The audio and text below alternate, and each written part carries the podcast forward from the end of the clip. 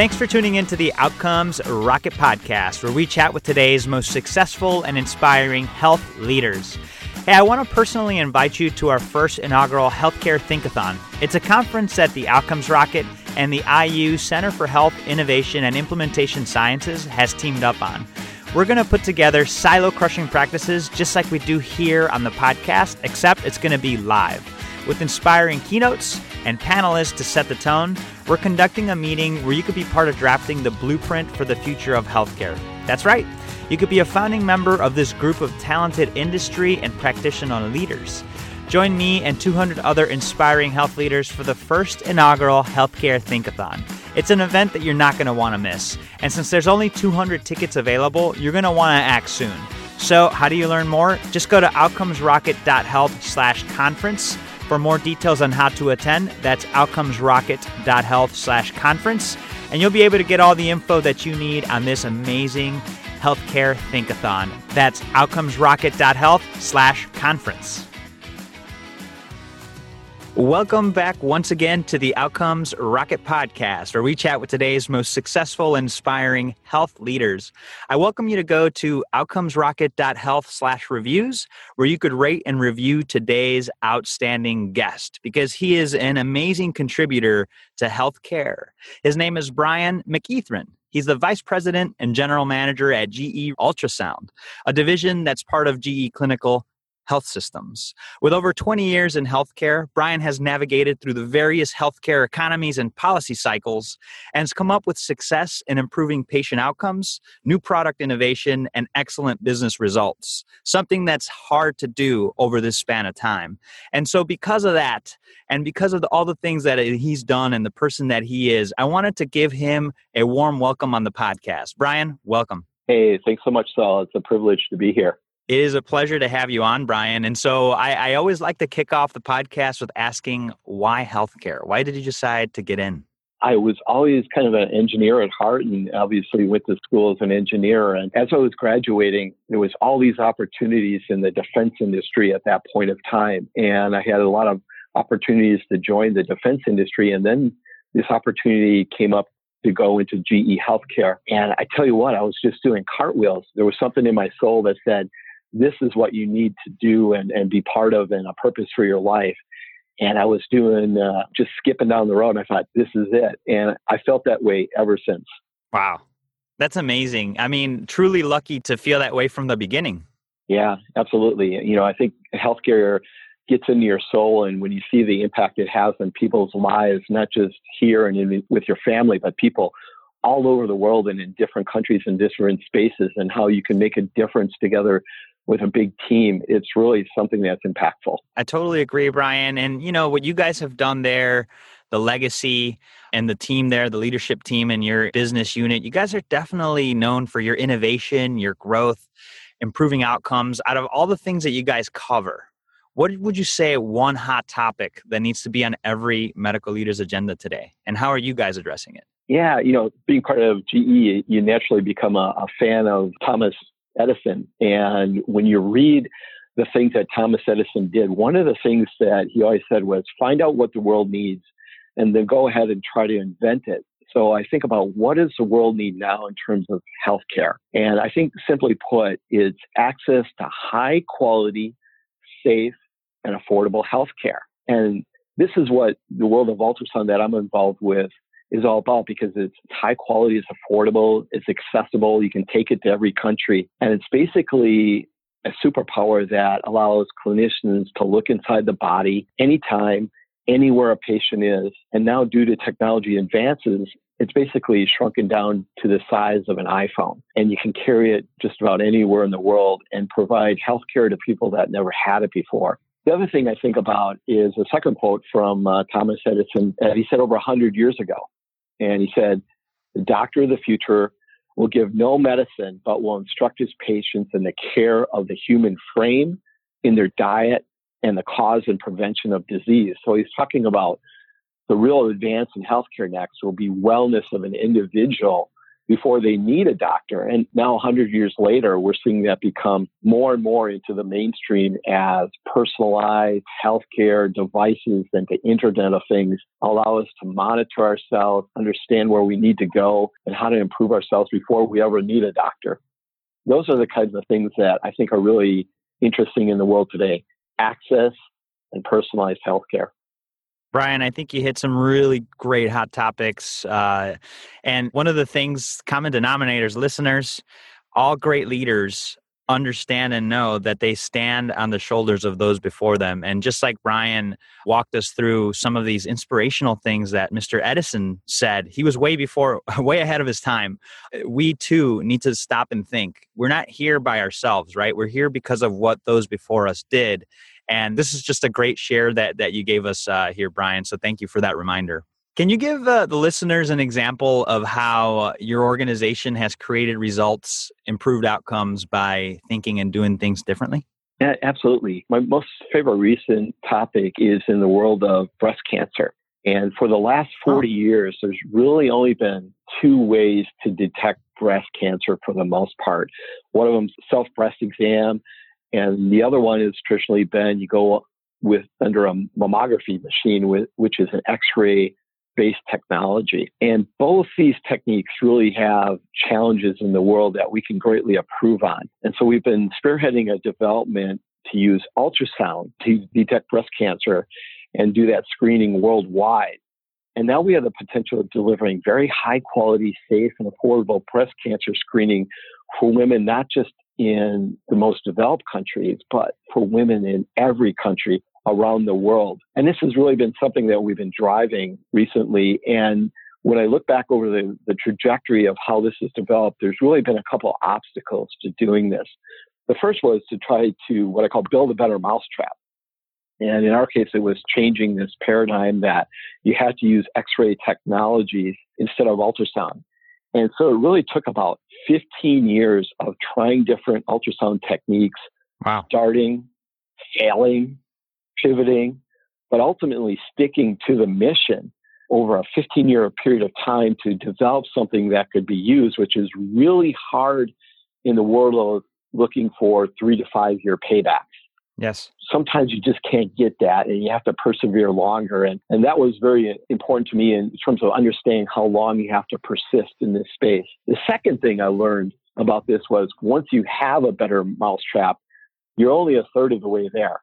And I think this is where a lot of uh, startup companies get stuck. They believe that inventing something better will change the world, but that's where the mission begins because the second issue is how to convince the world that this is a better mousetrap. So doing massive clinical trials to prove the clinical evidence that need, is needed, proving to the regulatory agencies in every country, doing mass marketing to educate the physicians that are involved, whether in this case are radiologists, breast surgeons, OBGYNs, internal medicine people, primary care people, along with all the different societies that have to be convinced of something like this. It's a massive undertaking that people don't take into account when they do startup companies and don't have that infrastructure to do something like that. And then the third most difficult thing is extending your reach into the world, setting up logistics, service, training, marketing, getting regulatory approvals in every country.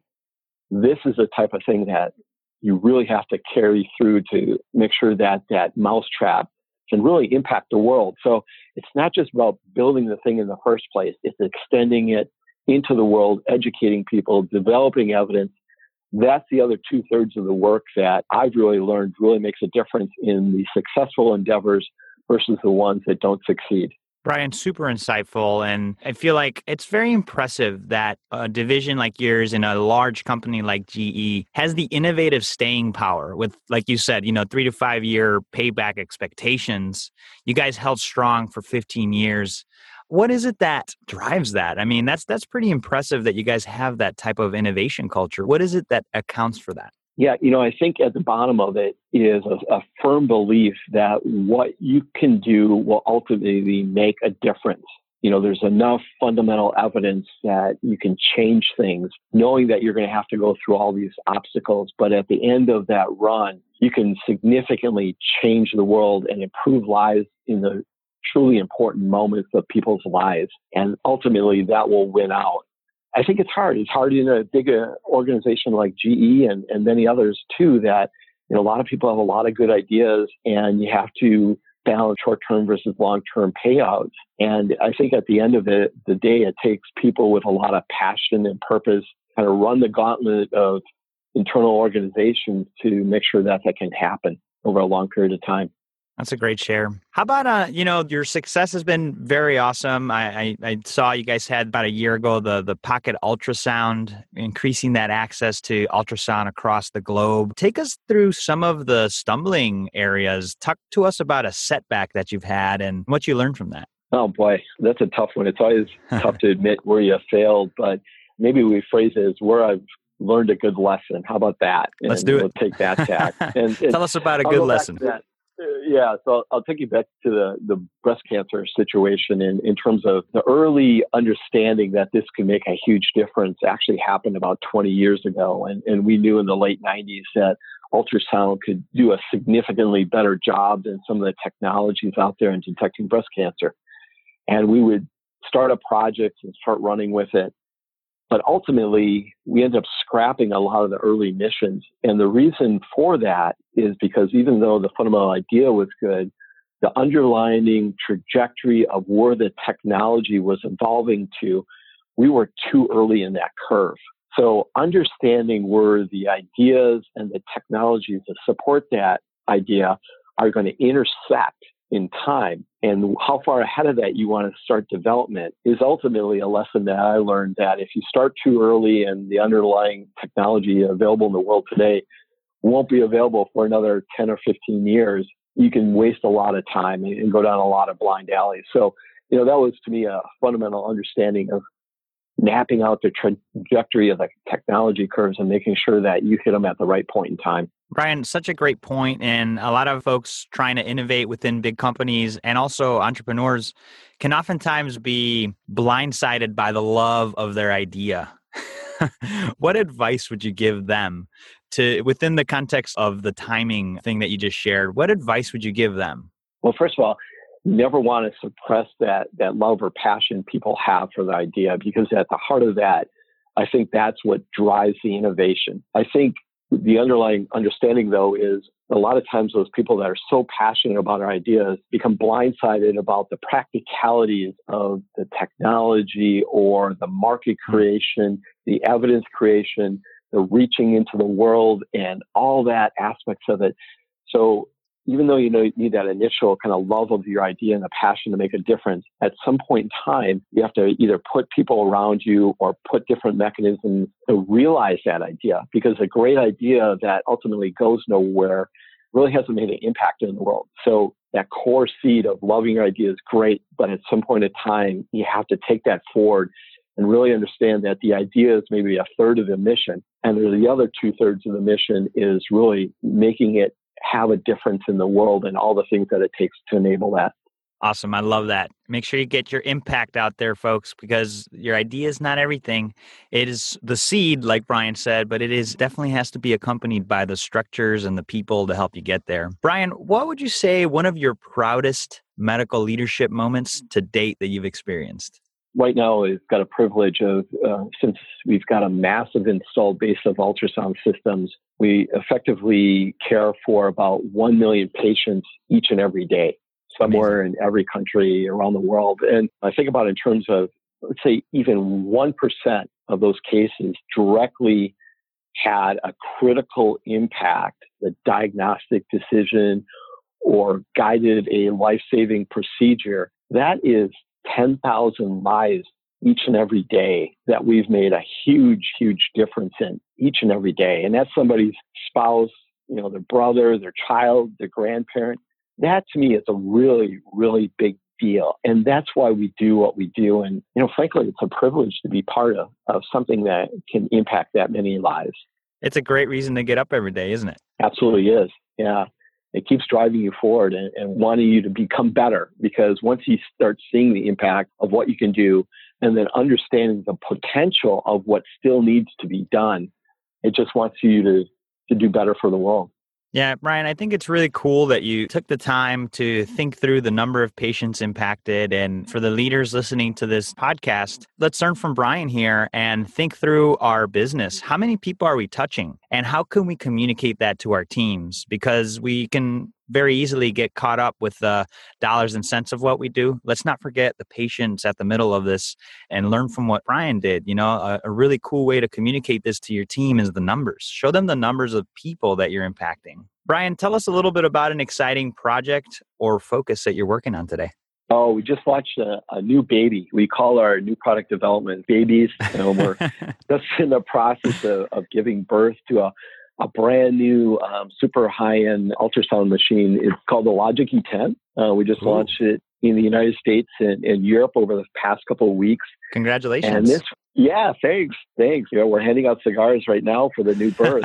this was a four year gestation period. It takes a, a long time. You know, this is hundreds of people in different places like Milwaukee, Tokyo, Phoenix, and, and even in Norway is something that uses kind of pivotal new technologies in this space. And it simply makes ultrasound look amazing, easy to use. And now it's designed to interface to more than what I call the Internet of Things. So it mm. can leverage things like deep learning and artificial intelligence to continually make the machine better over time. So for us, it's really going to be a game changer, and it's the birth of something that we think is going to further transform the world and, and really help save a lot of lives over the next decade. That is super exciting. And again, congratulations to you and your entire team. For anybody that's curious, Brian, is there a link that you could share with us now or maybe later we can include in the show notes for them to check this amazing innovation out? Oh, yeah. Just Google Logiq E10 and uh, it'll, it'll, be there up. and it'll pop up. Here's the key: it's not logic, L O G I C. It's L O G I Q. Logic. Oh, I like yes, that. Very like tricky. That. Very tricky. So uh, don't make that mistake. L O G I Q. I hmm. like that though. That's really slick. L O G I Q. We're going to incorporate some of the machine learning, some of the artificial intelligence to make those predictions to help patients live even longer, more healthy lives. I think that's so exciting. So, folks, check that out. Plug it into your Google or just check out the show notes, and we'll be able to have that link in there as well. Brian, this has been a lot of fun getting close to the end here. So, typically, I like to do a little lightning round syllabus but let's take it a different direction. Why don't you hit it off with the book that you recommend to the listeners, and then we could walk through some of the lightning round questions. Sounds good. Uh, I'm going to name two books. How about that? I'll, I'll, do one that I enjoy on a personal level, and, and then another one on a business level. The on a personal level, I, I really enjoy reading about true life stories of events where leaders have taken people through just incredible experiences and, and persevered through it. And one of the ones that meets the bill on that one is a book by about Ernest Shackleton. And mm-hmm. he is the first guy to take the ship Endurance to the South Pole in 1914. And the experience of how he had to lead his team through just incredible, amazing experiences. And every day I think I'm having a hard day at work, I just have to think about what these people have gone through, and it kind of makes everything much easier and allows me to move ahead with a smile on my face. So that's one kind of set of books that, that I really enjoy. The, the second one on the business level is a book that hasn't been written yet, and I hope it is someday. And okay. that's written by somebody that both you and I know. He's the CEO of Medtronic. His name is Omar Ishrak. All right. And all right. I had the, the privilege of working with Omar for about 12 years here at GE before he went over to Medtronic. And here's what the syllabus of his book would be. How about that? I'm, I'm going to pre-roll it, it for them. I love okay. it. Let's so, hear it. Chapter one: segment the market by application, by the problem they are solving, by geography, by price point. Really understand and pick a customer niche. Now, chapter two takes that niche and says, we're going to develop a wing to wing business aimed at delighting this niche with real solutions. And this wing to wing business is going to include sales people, applications people, R&D people, marketing people, manufacturing, logistics. You're going to build a business whose purpose and mission is to delight those customers. And then chapter three of the book goes into choosing a leader for this business who's passionate, purposeful, persistent, and inspirational, and someone who can instill really the mission and purpose of this endeavor into both his team as well as clinical leaders in every country and around the world that, that operate in this space. Chapter I, four is. Hey, I love it so far. Going. We got to keep it. Yeah, let's go. Let's keep it going. I want to hear it. All right. Chapter four is about how you take that team and connect them with the key opinion leaders in this space who view you not just as a peer in the industry, but a trusted friend who's got you on speed dial, where you've got the connection with them, where they're inviting you over to their house, the sleepovers, whatever it is, that you're that connected into the key opinion leaders around the world in this space. Chapter five is make sure that when you come out with things that you innovate in smaller chunks more frequently than anyone else in the market. So don't do five, 10 year moonshots. Do one and two year or faster incremental improvements to your product or offering because the impact and the confidence that does to your team and your industry is really amazing. Now, chapter six is making sure that you understand that profitability is a sexy thing that you do every day and not an afterthought. So developing long-term strategies like taking 10% of your cost of your product out every year or 15% improvement in quality of your product every year that happens year over year over year becomes a culture and a way of doing business. And ultimately, what people will find is that's the oxygen which grows your business. Finally, chapter seven is how to create an environment where the best of the best want to play, that they want to be part of this team. And sometimes the best of the best aren't the a players from the Ivy League school, but they're the people that have the passion and purpose in their soul that are willing to roll up their sleeves, work together in big teams, and really make a difference in the world and overcome tough situations. And if there was an appendix to this book, it would be about how to acquire companies and not ruin them which is something that it. happens each and every it. day in the industry, and it's really a special art. So that's the syllabus for the book that's going to be written, and it's going to be my new favorite when it comes out. Amazing. Brian, first of all, I just want to tell you that that was awesome. By far the best syllabus that we've put out to date. And a shout out to Mr. Omar Ishrak. If that book comes out, we're mm-hmm. all ready to buy it. And so, Ryan, really appreciate the outline there. I don't think there's need for a lightning round because listeners, all you have to do is go back and follow this outline. This outline is is such an insightful outline that all of us could learn from. And when the book does come out, hey, maybe you guys will co-author it, Brian. Who knows? I think we mm-hmm. all all want to know, and we'd be happy to have you on when it does come out. Awesome. I can't wait.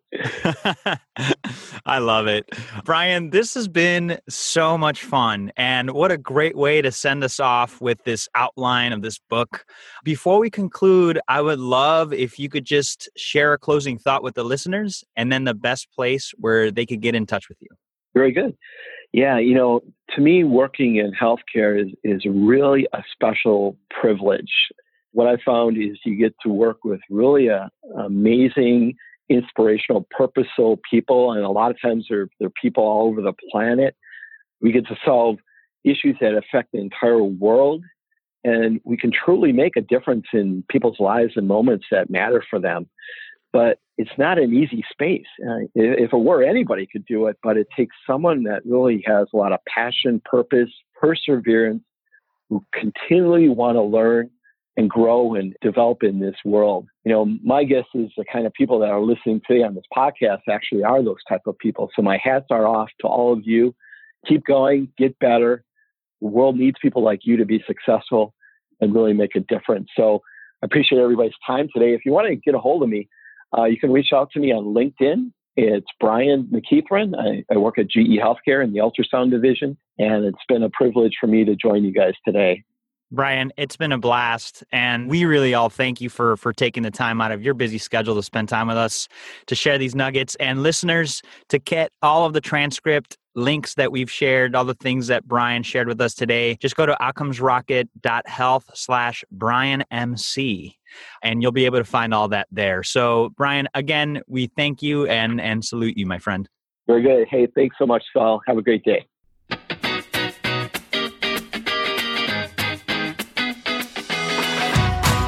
Thanks for tuning in to the Outcomes Rocket Podcast. If you want the show notes, inspiration, transcripts, and everything that we talked about on this episode, just go to outcomesrocket.health. And again, don't forget to check out the amazing Healthcare Thinkathon, where you can get together to form the blueprint for the future of healthcare. You can find more information on that and how to get involved in our theme, which is implementation is innovation just go to outcomesrocket.health slash conference. That's outcomesrocket.health slash conference. Be one of the 200 that will participate. Looking forward to seeing you there.